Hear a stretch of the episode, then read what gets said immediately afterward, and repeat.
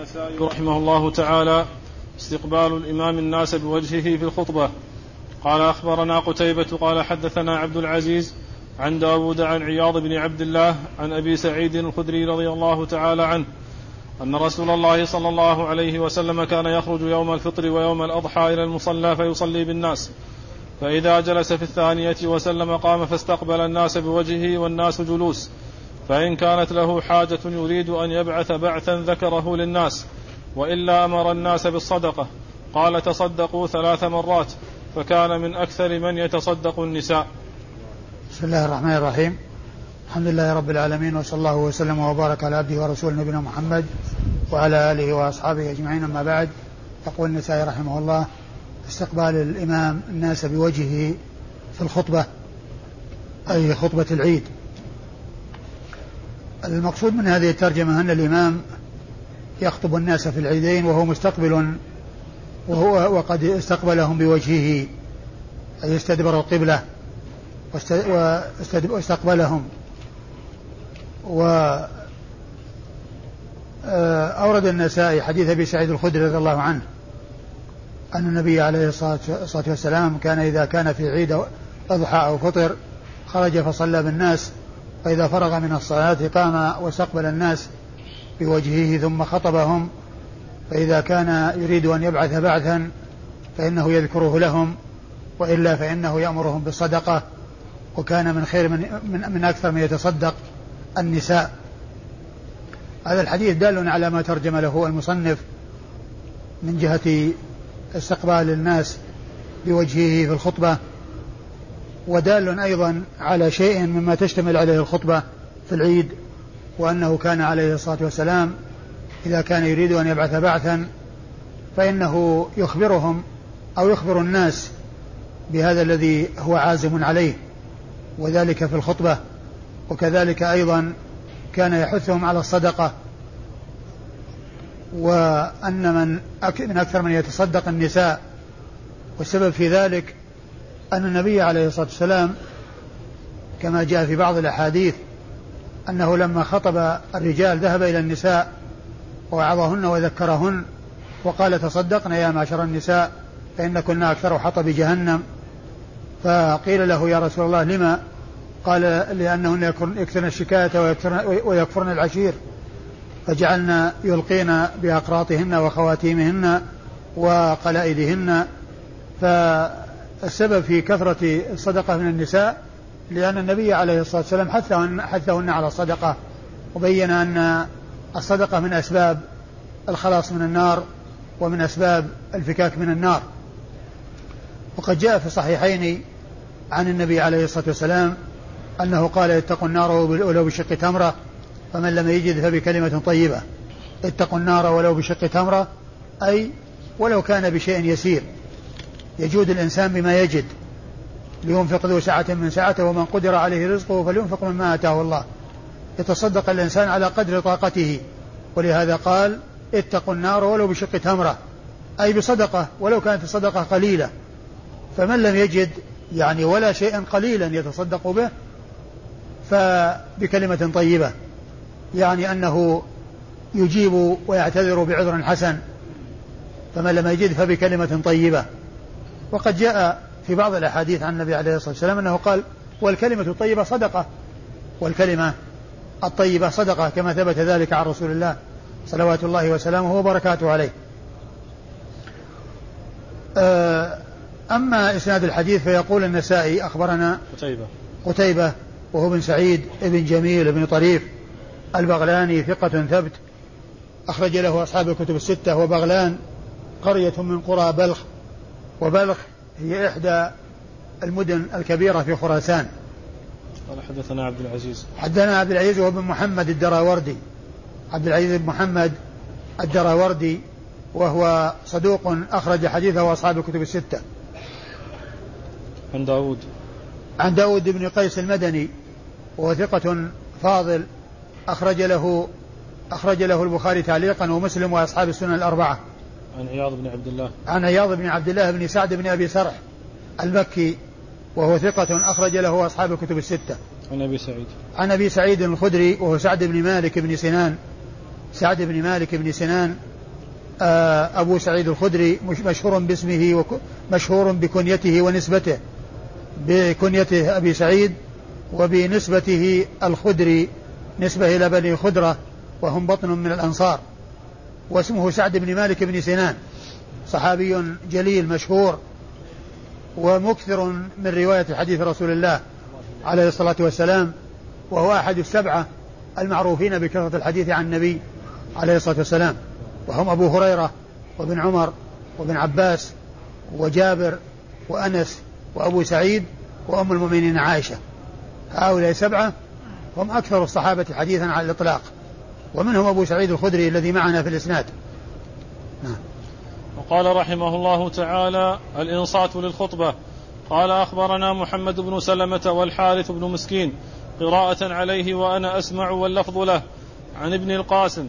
قال حدثني مالك عن ابن شهاب عن ابن المسيب عن أبي هريرة رضي الله تعالى عنه أن رسول الله صلى الله عليه وسلم قال إذا قلت لصاحبك أنصت والإمام يخطب فقد لغوت.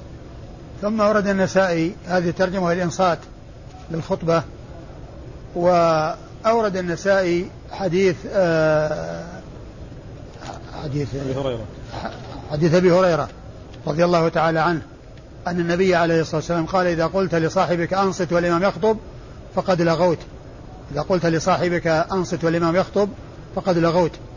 وليس فيه التنصيص على اليدين لكن إطلاقه لكنه لما جاء مطلقا أورده النسائي للاستدلال به. ومن المعلوم أن خطبة العيد ليست ليس الجلوس لها لازما كما سبق أن مر بنا التخيير في الجلوس للخطبة وعدم الجلوس. ولكن الجلوس كما عرفنا هو الأولى وهو الأفضل لأنه إذا خير بين شيئين وأحدهما أفضل وأكمل من الثاني فإنه هو الذي ينبغي أن يختار. لكن من لم يختر ما هو الأولى والأفضل فإنه لا إثم عليه. و آه، آه، والحديث دال على الإنصات للخطبة وهو الاستدلال به من حيث عمومه. ومن المعلوم أن الجلوس الخطبة ليس بلازم لكن يمكن أن يقال أن من جلس فإن عليه أن يستمع وأن لا يتشاغل عنها بشيء. وأما من قام وذهب فإنه آه، له له حق الذهاب وليس بملزم أن يبقى لكنه إذا بقي فإنه ينصت. والحديث جاء في بعض الروايات منصوصا فيها على الجمعة. إذا قلت لصاحبك يوم الجمعة والإمام يخطب أنصت فقد لغوت. نعم. أخبرنا محمد بن سلمة. أخبرنا محمد بن سلمة وهو المرادي المصري وهو ثقة ثبت أخرج له مسلم وأبو داود والنسائي وابن ماجه. والحارث بن مسكين عن الح... والحارث بن مسكين أيضا. والحارث بن مسكين وهو فقيه وهو ثقة فقيه مصري. أخرج له أبو داود والنسائي. ثم قال قراءة عليه وأنا أسمع اللفظ له. يعني أنه آه، أخذه عن الحارث المسكين إنما هو عن طريق القراءة عليه وهو يسمع. فليس هو القارئ وإنما هو سامع وقت القراءة. ثم قال واللفظ له أي للشيخ الثاني الحافظ المسكين الحارث المسكين الحارث المسكين الشيخ الثاني وليس للشيخ الأول الذي هو محمد بن سلمة وهما مصريان. الشيخان شيخا النسائي مصريان محمد بن سلمة والحارث المسكين لكن اللفظ هو للشيخ الثاني منهما. وهذه طريقة النسائي أنه عندما يكون الحديث عن شيخين وفيهما الحارث المسكين فإن اللفظ يكون له. فإن اللفظ يكون للحارث ابن مسكين. آه عن ابن ابن القاسم. عن ابن القاسم وهو عبد الرحمن بن القاسم المصري. عبد الرحمن بن القاسم المصري وهو ثقة فقيه أخرج له أصحاب أخرج له البخاري وأبو داود في المراسيل والنسائي. عن مالك. عن مالك وهو ابن أنس إمام دار الهجرة المحدث الفقيه الإمام المشهور أحد أصحاب المذاهب الأربعة المشهورة من مذاهب أهل السنة وهو إمام متقن. قال عنه الحافظ بن حجر رأس المتقنين يعني معناه أنه متمكن في الإتقان. وأنه قمة في الإتقان والحفظ رحمة الله عليه.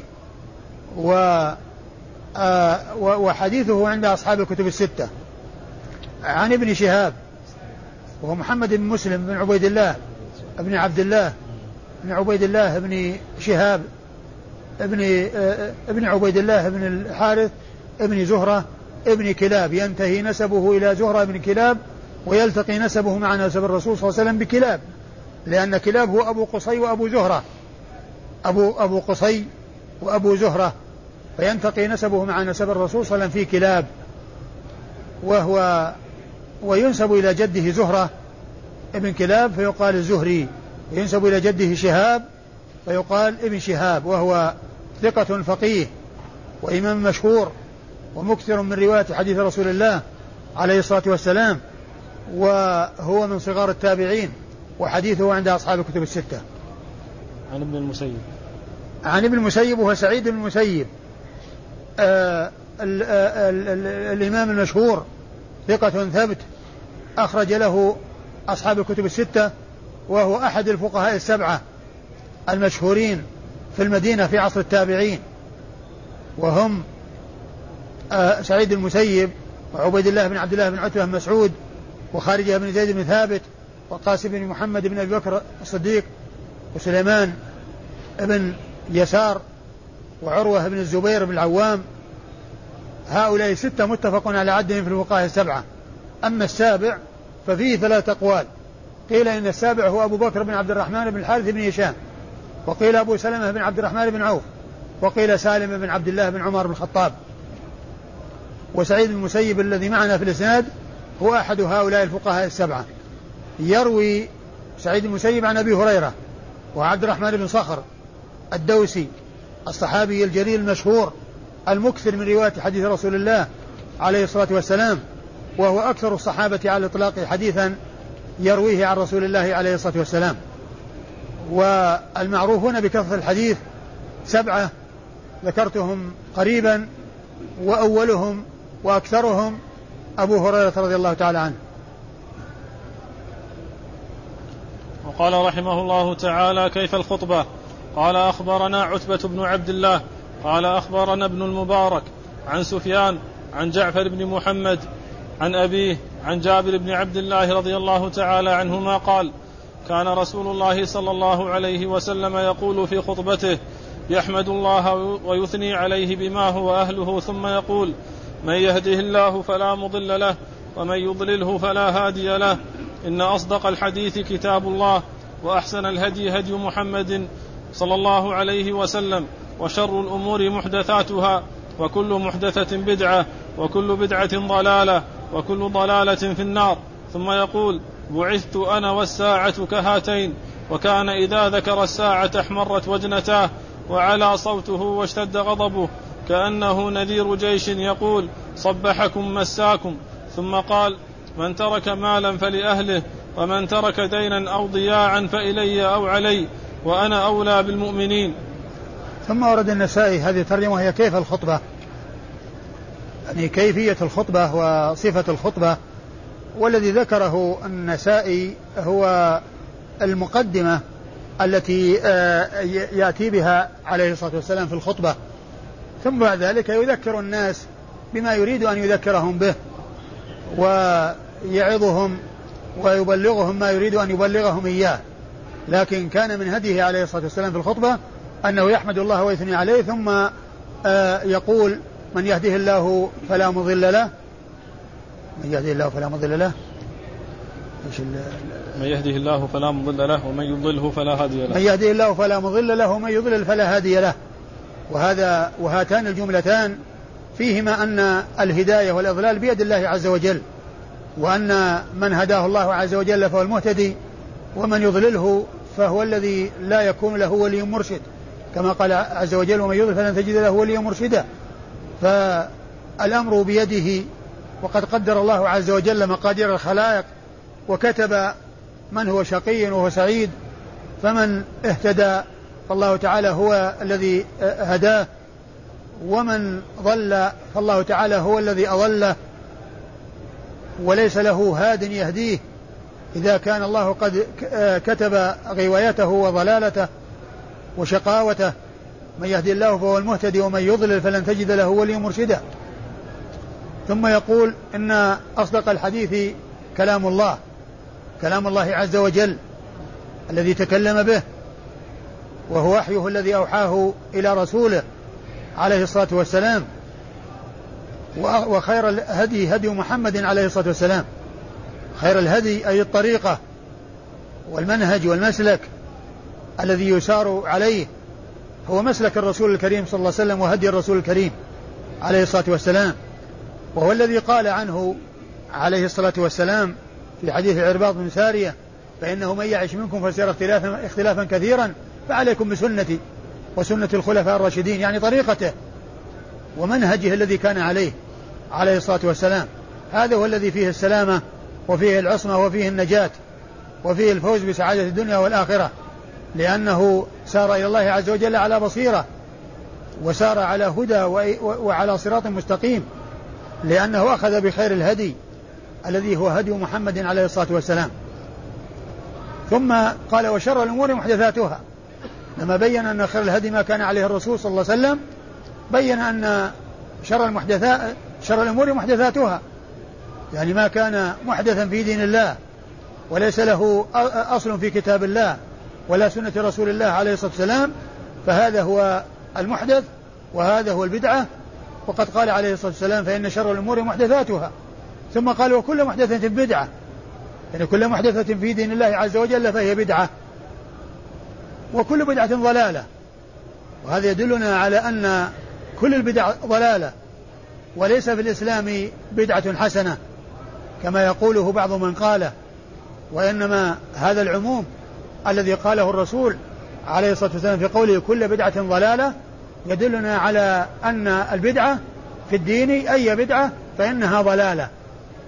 ولا يقال أن هناك بدعة حسنة كما قاله بعض يعني أهل العلم الذين قالوا أن البدعة آه، تجري عليها الأحكام الخمسة الواجب والمندوب والمباح والحرام والمكروه وما إلى ذلك فإن النبي عليه الصلاة والسلام قال كل بدعة ضلالة.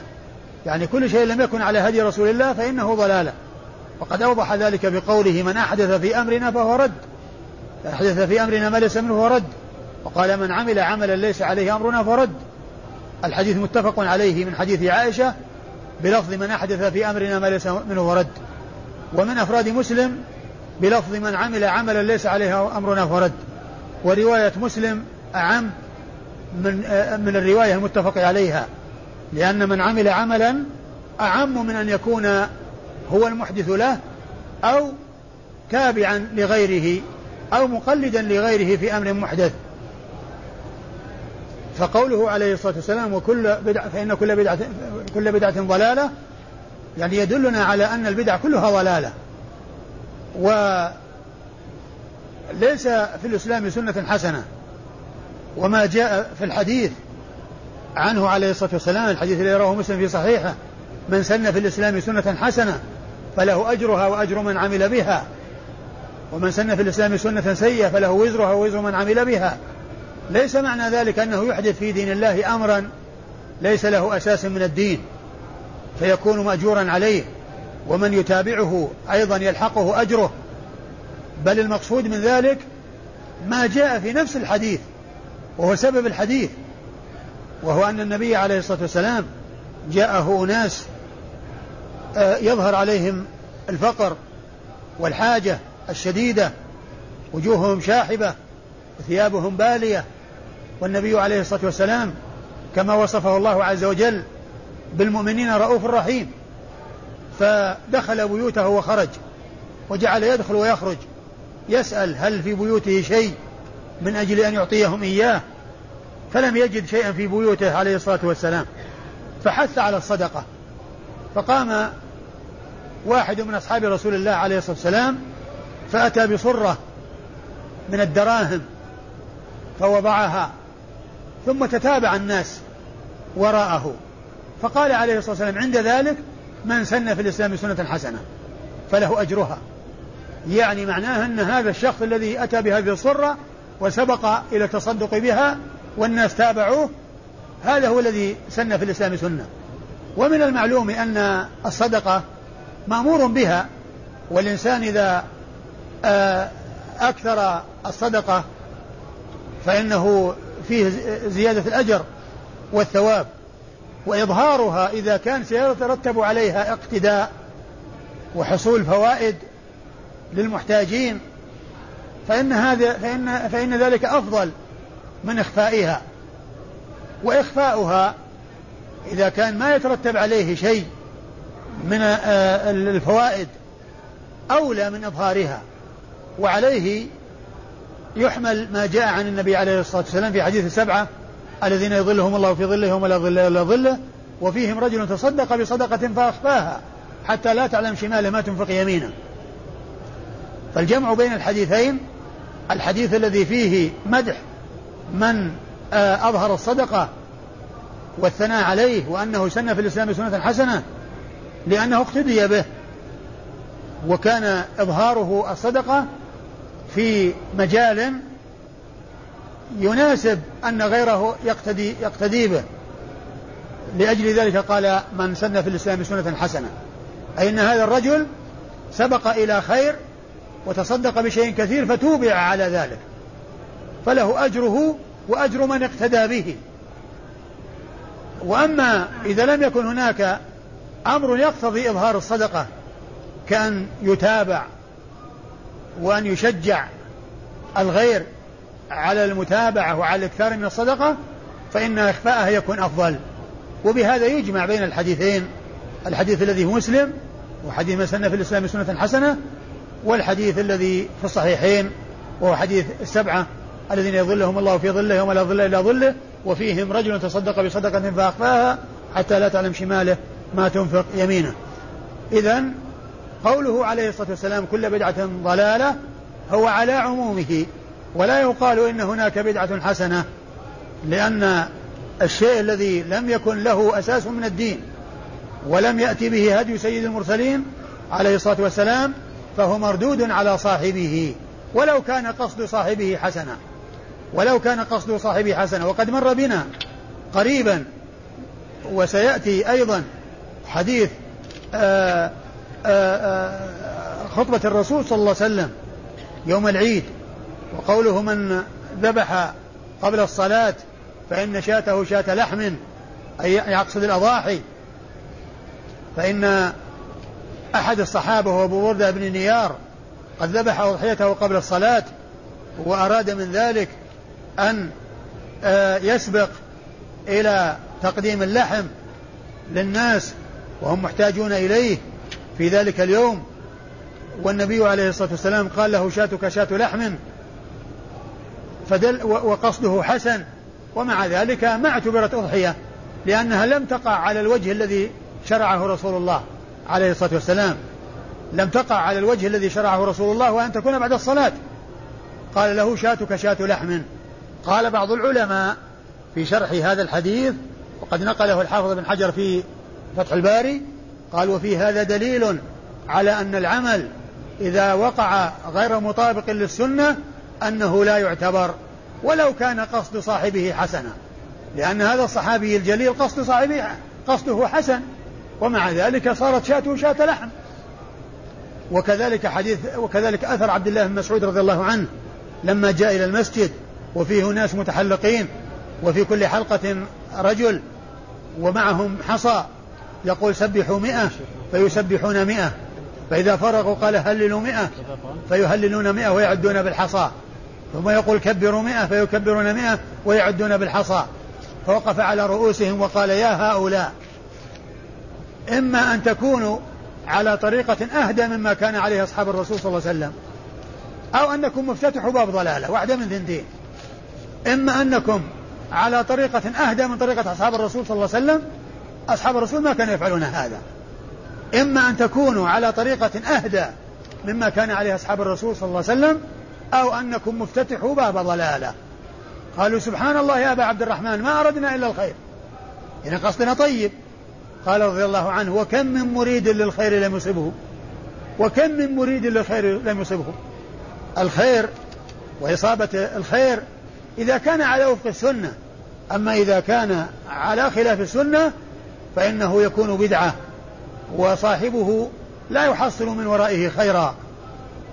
آآ آآ فقوله رضي الله عنه وكم من مصيب مريد للخير لا يصيبه يفيد ويدل على أن الإنسان إذا أراد أن يفعل خيرا فليكن على وفق السنة وأن يكون على وفق ما جاء عن الرسول الكريم عليه الصلاة والسلام. ولهذا جاء عن الفضيل بن عياض رحمة الله عليه أنه قال في قول الله عز وجل ليبلوكم أيكم أحسن عملا.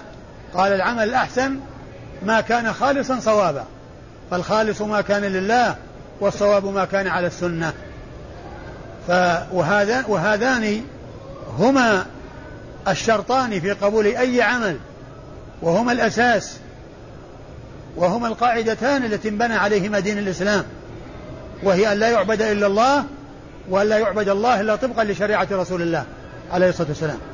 فإذا كان العمل خالصا ولم يكن صوابا أي مبتدعا فإنه يكون مردود. لأن النبي عليه الصلاة والسلام قال من عمل عملا ليس عليه أمرنا فهو رد. وقال من أحدث في أمرنا ما ليس منه فهو رد. فلا بد أن يكون العمل خالصا وأن يكون صوابا. فإن كان خالصا لله ولكنه ما كان على صواب على السنة فإنه مردود على صاحبه. وإن كان صوابا على السنة ولكن ما أريد به وجه الله وما أخلص لله فإنه يكون أيضا مردودا على صاحبه. فلا بد من الإخلاص ولا بد من المتابعة. ولهذا قال شارح الطحاوية توحيدان لا نجاة للعبد إلا بهما. توحيد الرسول وتوحيد المرسل. توحيد المرسل سبحانه وتعالى بالإخلاص وإفراد العبادة له وتوحيد الرسول صلى الله عليه وسلم بالمتابعة. وأن يسار على نهجه ويسار على طريقته التي هي خير الهدي كما في الحديث الذي معنا وخير الهدي هدي محمد صلى الله عليه وسلم وشر الأمور محدثاتها وكل بدعة ضلالة. ثم قال وكل ضلالة في النار. يعني أنها تؤدي بصاحبها إلى النار. وهذا يدلنا على خطر البدع وأنها تؤدي بأصحابها إلى العذاب إلى عذاب النار والعياذ بالله. ثم إيش قال؟ ثم يقول بعثت أنا والساعة كهاتين. ثم يقول بعثت أنا والساعة كهاتين.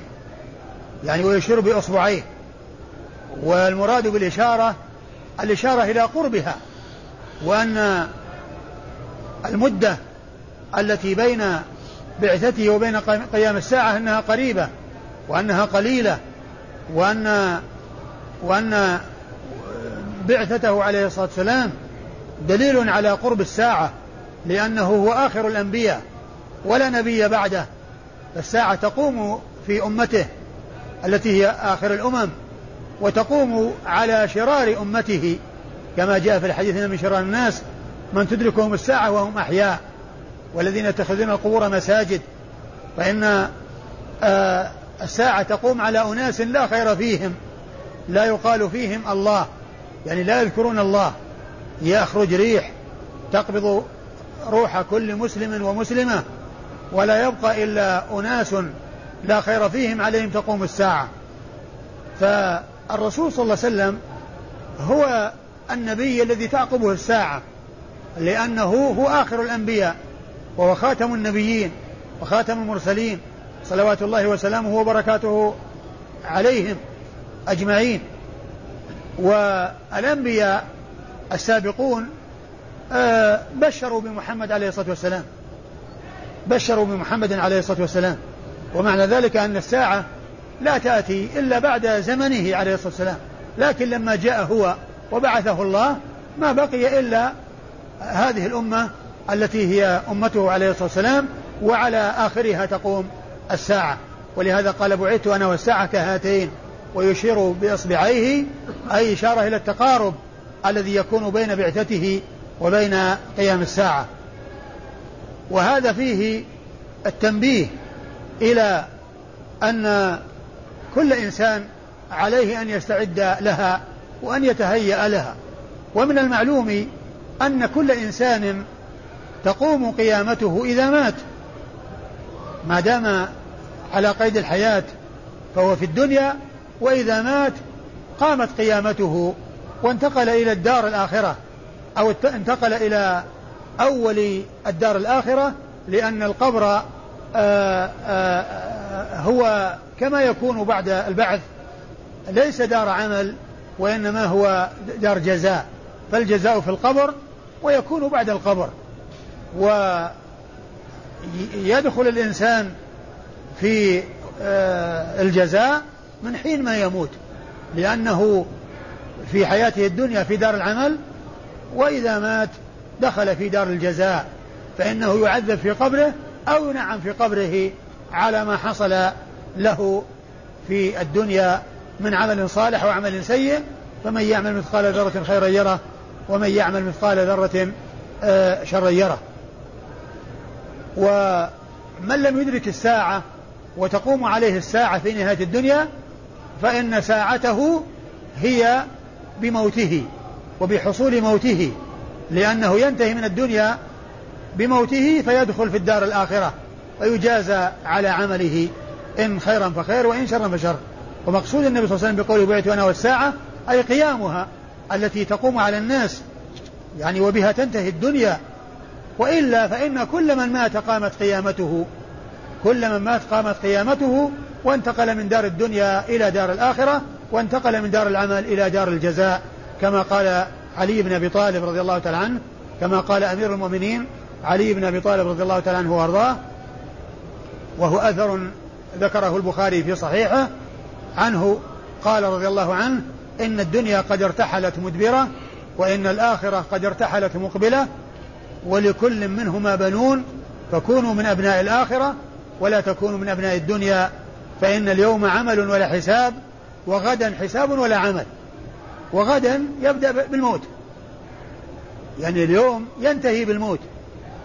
وغدا يبدأ بما بعد الموت. إذا مات الإنسان قامت قيامته وبعد ذلك دخل إما في النعيم وإما في العذاب والعياذ بالله. ينعم في قبره ويعذب في قبره. ويصل إليه نعيم الجنة وهو في قبره ويصل إليه عذاب النار وهو في قبره. كما جاء في حديث البراء بن عازب الطويل الذي فيه أنه إذا كان من المؤمنين يفتح له باب من الجنة فيأتيه من روحها ونعيمها. وإذا كان بخلاف ذلك يفتح له باب من النار فيأتيه من حرها وسمومها. معنى ذلك أنه يعذب في النار وهو في قبره وينعم في الجنة وهو في قبره. فإذا مات قامت قيامته. ثم قال عليه الصلاة والسلام وكان إذا ذكر الساعة احمرت وجنتاه وكان إذا ذكر الساعة احمرت وجنتاه وارتفع صوته واشتد غضبه كأنه نذير جيش يقول صبحكم ومساكم. يعني معنى ذلك أنه آآ آآ يذكر بالساعة ويذكر بالموت وما بعد الموت. وإذا تذكر الإنسان الموت فإنه يستعد له بالأعمال الصالحة. ولهذا النبي عليه الصلاة والسلام في حديث أو في في حديث متفق عليه وحديث آه، أنس رضي الله تعالى عنه أن النبي عليه الصلاة والسلام قال آه، جاءه رجل وسأله قال يا رسول الله متى الساعة؟ متى الساعة يا رسول الله؟ فقال عليه الصلاة والسلام وماذا أعددت لها؟ وماذا أعددت لها؟ يعني لفت نظره إلى الأمر المهم وهو الاستعداد للموت والاستعداد لما بعد الموت. فوفق ذلك الرجل فقال أعددت لها حب الله ورسوله. فقال عليه الصلاة والسلام المرء مع من أحب. المرء مع من أحب. قال أنس رضي الله تعالى عنه فوالله ما فرحنا بشيء بعد الإسلام أشد منا فرحا بهذا الحديث. يقول والله ما فرحنا بشيء بعد نعمة الإسلام لأن أعظم النعم هي نعمة الإسلام. لا يماثلها نعمة ولا يساويها نعمة. قال فوالله ما فرحنا بشيء بعد الإسلام أشد منا فرحا بهذا الحديث لأن النبي عليه الصلاة والسلام قال المرء مع من أحب.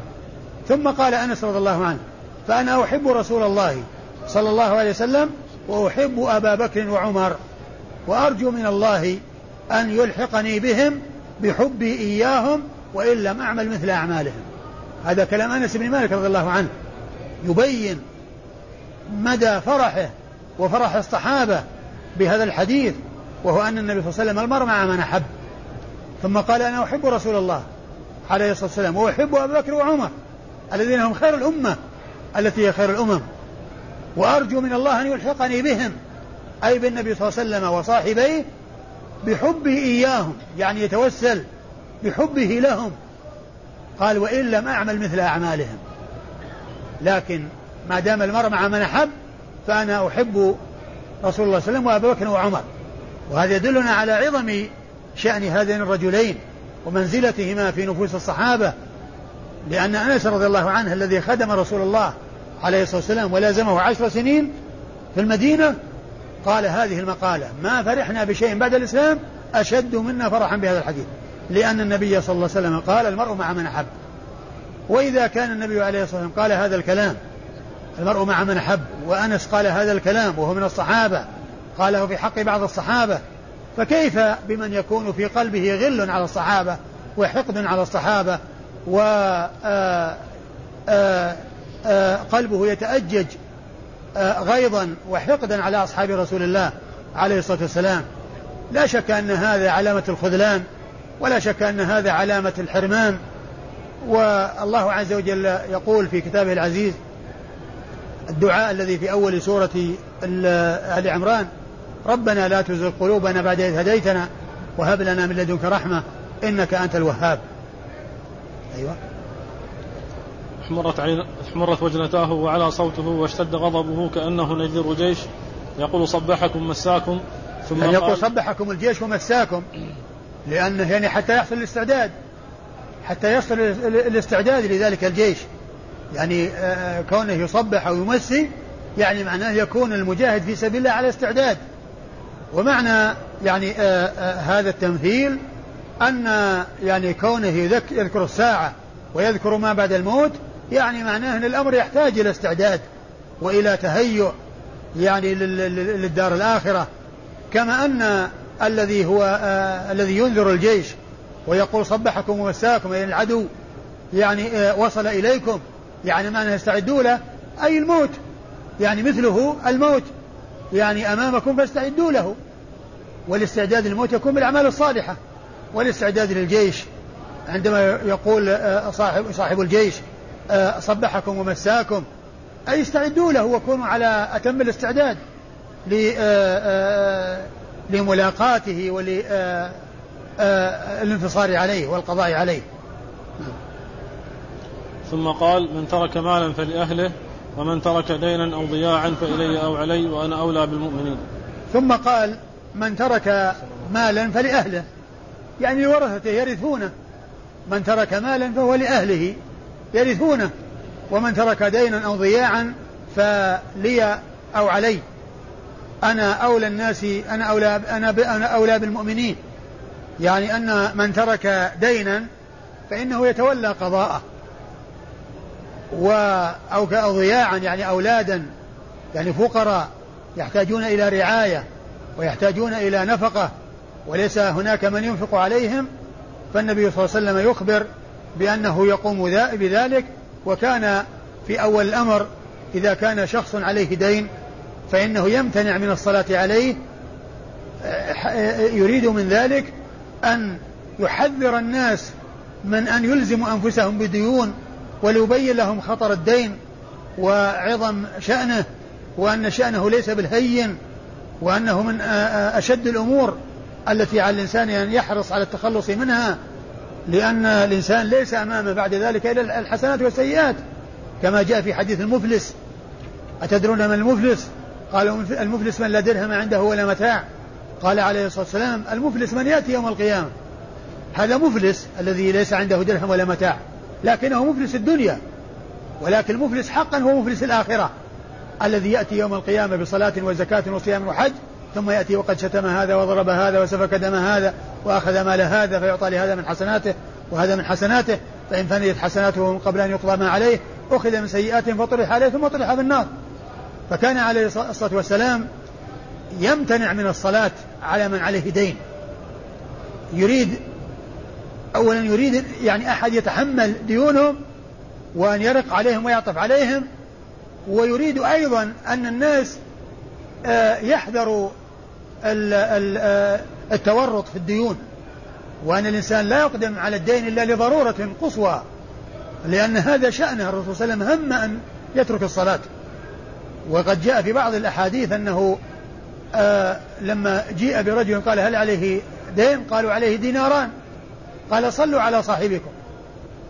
يعني آه يعني معناه أنه لا يريد أن يصلي عليه.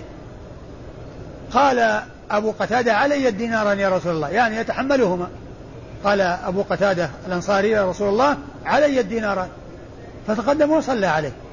فتقدم وصلى عليه. ولكن بعد أن فتح الله عليه الفتوح وجاءت الأموال وجاءت الغنائم كان يقول هذا هذا الكلام صلوات الله وسلامه وبركاته عليه من ترك دينا ومن ترك دينا أو ضياعا فإلي وعلي أنا أولى بالمؤمنين وأولى بالمؤمنين من أنفسهم كما بين الله عز وجل ذلك في كتابه العزيز.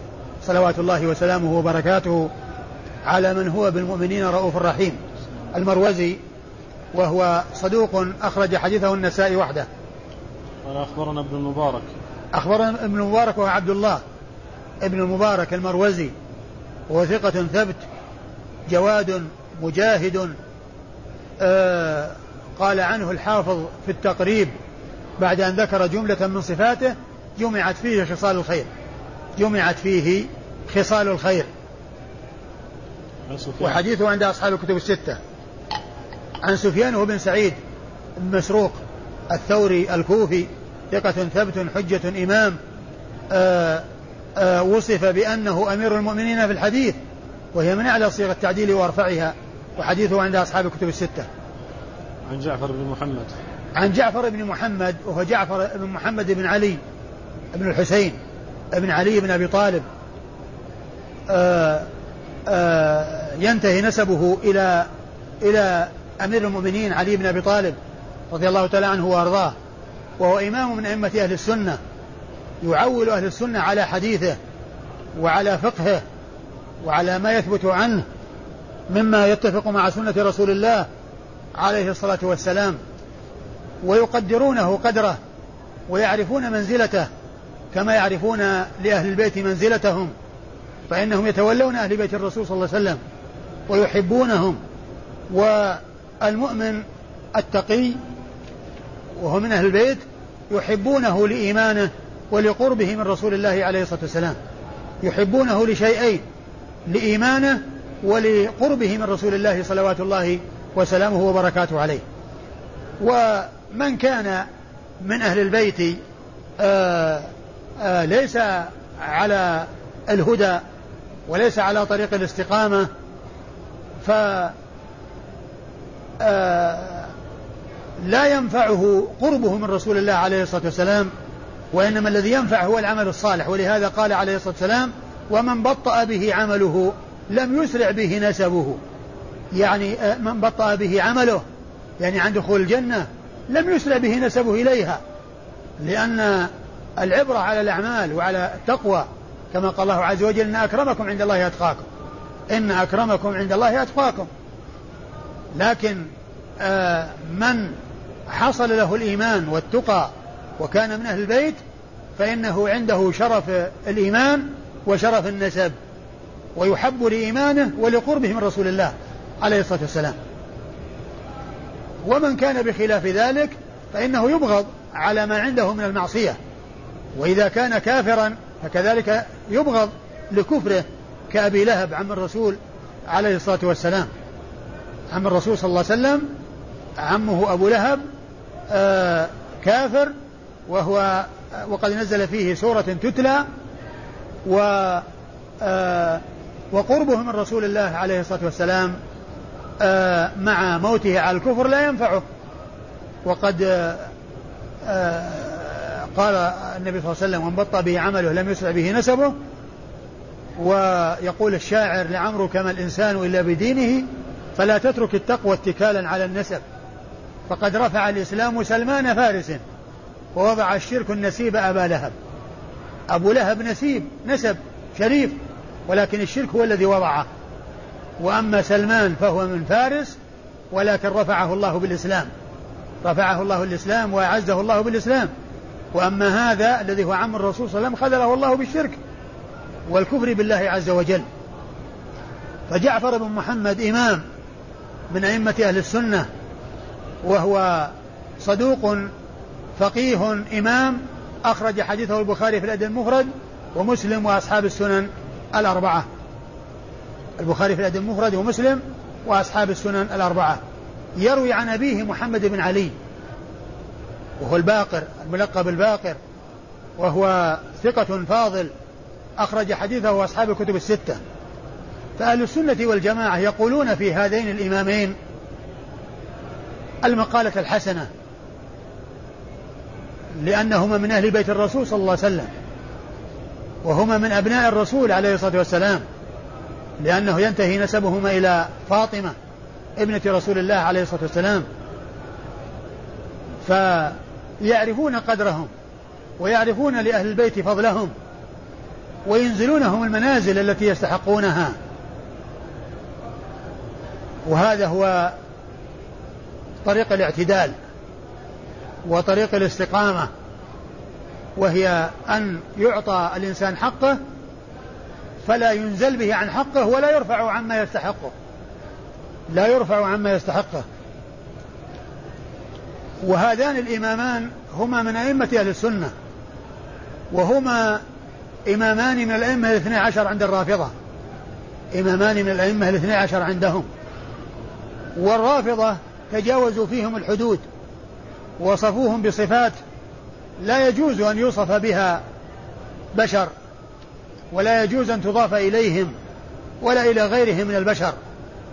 ومن ذلك ما جاء في كتاب الكافي من عبارات في أبواب من أبواب كتاب الكافي تشتمل على الغلو المتناهي في الأئمة الاثني عشر.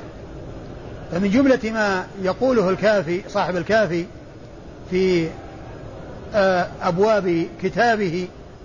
باب أن الأئمة يعلمون ما كان وما سيكون وأنهم يعلمون متى يموتون وأنهم لا يموتون إلا باختيارهم. ومنهم آه، جعفر بن محمد وأبوه محمد لأنهم الاثنى عشر. ويقولون أيضا أو يقول الكتاب باب أنه ليس شيء من الحق إلا ما خرج من عند الأئمة. وأن كل شيء لم يخرج من عندهم فهو باطل. يعني الذي خرج من أبي بكر وعمر وعثمان وطلحة والزبير وسعد وسعيد وأبو هريرة وسائر الصحابة أنه باطل والحق لا يكون إلا عن طريق الأئمة الاثنى عشر هذا من الغلو. بل هذا رفض للشريعة. بل هذا رفض للشريعة لأن الشريعة كتاب وسنة والذي جاء بها أصحاب رسول الله. عليه الصلاة والسلام ورضي الله تعالى عنهم وأرضاهم هم الذين تلقوها عن النبي عليه الصلاة والسلام. باب أنه ليس شيء من الحق إلا ما خرج من عند الأئمة وكل شيء لم يخرج من عندهم فهو باطل. وباب أن الأئمة يعلمون أن الأئمة عندهم الكتب المنزلة على المرسلين وأنهم يعرفونها بلغاتها. يعني الكتب المنزلة على المرسلين هي موجودة عند الأئمة الاثنى عشر وأنهم يعرفونها بلغاتها. هذا غلو متناهي. ومنه أيضا قول وهذا من كلام المتقدمين. أما المتأخرون المعاصرون فإن زعيمهم الخميني الذي هلك قبل سنوات يقول في كتابه الحكومة الإسلامية وهو كتاب يوزع يعني وموجود يعني يوزع في كثير من بلاد العالم بواسطة الرافضة. يشتمل على قول الخميني وإن من ضروريات مذهبنا أن لأئمتنا مقاما لا يبلغه ملك مقرب ولا نبي مرسل. وإن من ضروريات مذهبنا أن لأئمتنا مقاما لا يبلغه ملك مقرب ولا نبي مرسل. الأئمة هم الاثنى عشر. هذان الإمامان الذين معنا هما من الأئمة الاثنى عشر.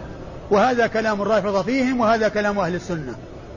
أهل السنة يقولون فيهم القول الجميل ويقولون فيهم القول المعتدل فلا يغلون ولا يجفون وأما أولئك فيتجاوزون الحدود ويصفونهم بصفات لا يجوز أن يوصفوا بها ولا يليق أن يوصف بها مخلوق. آآ آآ فهذا فهذان الإمامان هذا شأنهما هذه منزلته ما عند السنة وهذه منزلته ما عند الرافضة. أيوة. عن جابر. عن جابر بن عبد الله. عن جابر بن عبد الله الأنصاري رضي الله تعالى عنه صاحب رسول الله عليه الصلاة والسلام صحابي ابن صحابي. أبوه عبد الله بن حرام استشهد يوم أحد. فهو صحابي ابن صحابي. وجابر هو أحد السبعة المعروفين بكثرة الحديث عن رسول الله عليه الصلاة والسلام. والذين مر ذكرهم قريبا.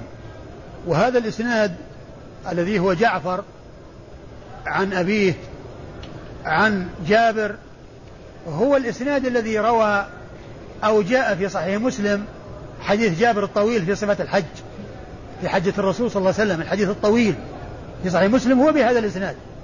يعني من طريق جعفر ابن محمد عن أبيه محمد بن علي عن جابر بن عبد الله. حديث حديث طويل من أطول الأحاديث في صحيح مسلم مشتمل على صفة حجة النبي عليه الصلاة والسلام وهو من أطول ما روي في صفة حجه عليه الصلاة والسلام هو بهذا الإسناد. جعفر بن محمد عن أبيه محمد عن جابر بن عبد الله الأنصاري رضي الله عنه. باقي عشر دقائق. ها؟ باقي عشر دقائق. إيش اللي بعده؟ حث الإمام على الصدقة في الخطبة. ها؟ حث الإمام على الصدقة في الخطبة. أي نعم وقال رحمه الله تعالى حث الإمام على الصدقة في الخطبة. قال أخبرنا عمرو بن علي قال حدثنا يحيى قال حدثنا داود بن قيس قال حدثني عياض عن أبي سعيد رضي الله تعالى عنه أن رسول الله صلى الله عليه وسلم كان يخرج يوم العيد فيصلي ركعتين ثم يخطب فيأمر بالصدقة فيكون أكثر من يتصدق النساء فإن كانت له حاجة أو أراد أن يبعث بعثا تكلم وإلا رجع. وهذا الحديث حث الإمام على الخطبة على في الصدقة على الصدقة في الخطبة أي في خطبة العيد. آه، أورد فيه حديث أبي سعيد الذي تقدم أولا والذي أورده هناك للاستدلال به على استقبال الإمام الناس في الخطبة. هنا أورده من طريق أخرى للاستدلال به على الحث على الصدقة في الخطبة. والحديث قد مر. أيوه هو الإسناد. أخبرنا عمرو بن علي. أخبرنا عمرو بن علي هو الفلاس. المحدث الناقد ثقة أخرج حديثه أصحاب الكتب الستة. عن يحيى بن سعيد الأنصاري. يحيى بن سعيد القطان البصري. يحيى بن سعيد القطان البصري. وهو ثقة أخرج حديثه أصحاب الكتب الستة. وهو محدث وهو محدث ناقد من المتكلمين في الرجال جرحا وتعديلا. عن داود بن قيس. عن داود بن قيس الذي مر ذكره قريبا. عن عياض. عن عياض آه، ابن عبد الله بن سعد بن أبي صرح. وقد مر ذكره قريبا أيضا. عن أبي سعيد. عن أبي سعيد وكذلك مر ذكره قريبا. نعم. وقال رحمه الله تعالى أخبرنا علي بن حجر. قال حدثنا يزيد وهو ابن هارون. قال أنبأنا حميد عن الحسن أن ابن عباس رضي الله تعالى عنهما خطب بالبصرة فقال أدوا زكاة صومكم. فجعل الناس ينظر بعضهم إلى بعض فقال من ها هنا من أهل المدينة؟ قوموا إلى إخوانكم فعلموهم. فإنهم لا يعلمون أن رسول الله صلى الله عليه وسلم فرض صدقة الفطر على الصغير والكبير والحر والعبد والذكر والأنثى نصف صاع من بر أو صاعا من تمر أو شعير. ثم ورد النسائي حديث عبد الله بن عباس رضي الله تعالى عنهما وكان خطب بالبصرة فقال أدوا آه، زكاة صومكم. فجعل الناس ينظر بعضهم إلى بعض. يعني كأنهم يعني لا يعني آه، فيهم من يجهل يعني هذا الذي أوصى به أو هذا الذي أرشد إليه ابن عباس. فقال من ها هنا من أهل المدينة؟ قوموا علموا إخوانكم. فإنهم لا يعلمون أن النبي صلى الله عليه وسلم فرض زكاة الفطر على الذكر والأنثى والحر والعبد والصغير والكبير آه، نصف صاع من آه، بر أو صاع من تمر أو صاع من شعير. النسائي أورد الحديث في الحث على الصدقة لكن آه، الحديث هو فيه الزكاة الواجبة وهي زكاة الفطر وهي زكاة واجبة ولكن الحث على الصدقة إنما يكون في المستحبة والمندوبة والتي آه، كان النبي صلى الله عليه وسلم حث على الصدقة وكان ممن حثه النساء فجعلن يتصدقن من أقراطهن وخواتيمهن وقلائدهن. فإن هذا هو الذي آه، يندب إليه ويحث عليه ويرغب فيه وهو مستحب وليس بواجب. ولكن زكاة الفطر هي واجبة على كل مسلم. واجبة على كل مسلم ذكر أو أنثى صغير أو كبير حر أو عبد كل مسلم تجب عليه زكاة الفطر. فالبحث فالذي يحث عليه في آه، الخطبة إنما هو آه، الصدقة التي هي النافلة والتي فيها الإحسان إلى الناس والتي هي شيء غير الواجب. وأما زكاة الفطر فإنها لازمة. نعم من المعلوم أن زكاة أن أن الخطبة في العيدين تبين بها أحكام العيد. ففي عيد الأضحى تبين الأضاحي وأحكام الأضاحي وكذلك ما يتعلق بالعيد. وفي عيد الفطر تبين زكاة الفطر وأحكام زكاة الفطر وما تخرج في زكاة الفطر ووقتها وما إلى ذلك. لكن ال الذي أرشد إليه أو الذي ذكره هنا الحث على الصدقة في الخطبة الذي يناسبه الحديث الأول. وأما هذا فإنه يتعلق بالواجبة. لكن كما هو معلوم الخطبة أيضا تشتمل على بيان أو الأمر بأداء الواجب وبفعل الواجب الذي هو زكاة الفطر. نعم. أخبرنا علي بن حجر. أخبرنا علي بن حجر وهو بن إياس السعدي المروزي ثقة حافظ أخرج حديثه البخاري ومسلم والترمذي والنسائي.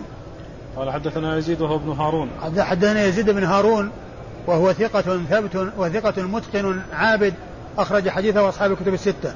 وكلمة وهو ابن هارون الذي قالها من دون علي بن حجر. قال أنبنا حميد أخبرنا حميد أنبنا حميد هو بن أبي حميد الطويل البصري ثقة أخرج حديثه أصحاب الكتب الستة. عن الحسن. عن الحسن بن أبي الحسن البصري ثقة فقيه يرسل ويدلس وحديثه عند أصحاب الكتب الستة. عن ابن عباس وهو ابن عبد المطلب ابن عم رسول الله عليه الصلاة والسلام أحد العباد الأربعة من أصحاب رسول الله عليه الصلاة والسلام وأحد السبعة المعروفين بكثرة الحديث عن النبي عليه الصلاة والسلام والله تعالى أعلم وصلى الله وسلم وبارك على عبده ورسول نبينا محمد وعلى آله وأصحابه أجمعين.